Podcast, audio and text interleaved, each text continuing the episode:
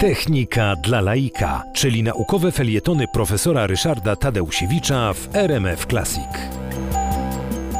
Idea jest czytelna, mianowicie trzeba przekazać wiadomość banalną, którą y, ci, którzy kontrolują przepływ wiadomości, ci, którzy mm, uniemożliwiają przepływ pewnych wiadomości, po prostu nie zauważą. Natomiast w tej wiadomości ma być ukryta ta prawdziwa wiadomość, ta trudna.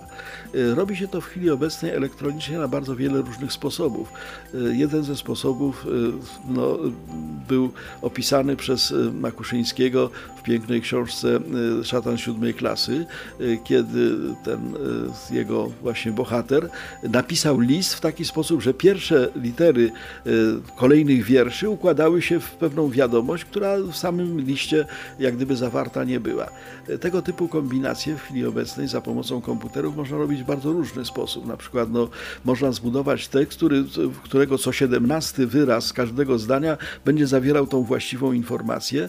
Oczywiście automatycznie można to potem odfiltrować, przeczytać tą właściwą informację, a ta cała reszta będąca e, tym, tą zasłoną dymną e, zostaje usunięta.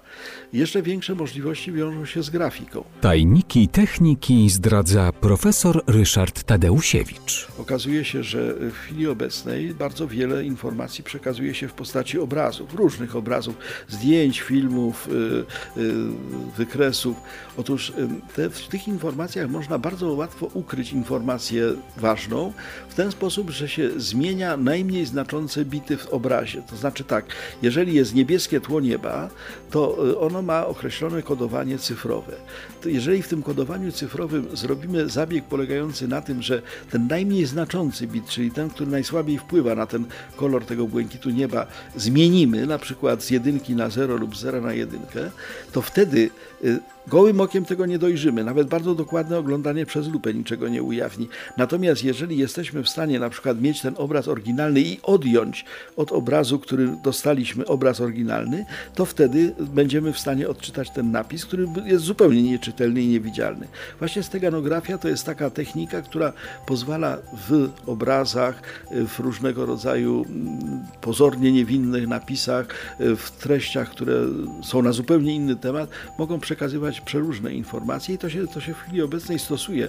Głośno się o tym nie mówi, dlatego że jest to technika używana między innymi dla celów e, wojskowych, ale e, z całą pewnością steganografia będzie przyszłością, między innymi do ochrony praw autorskich. Jeżeli na przykład zrobiłem piękne zdjęcie i obawiam się, że po wystawieniu go w internecie ktoś sobie je przywłaszczy i będzie twierdził, że ono jest jego własne, to ja mogę sobie umieścić mój podpis steganograficznie na tym zdjęciu i każdemu zawsze będę w stanie udowodnić, że to było moje zdjęcie, dlatego dlatego że tam jest schowany ten podpis, a nikt tego nie zauważy.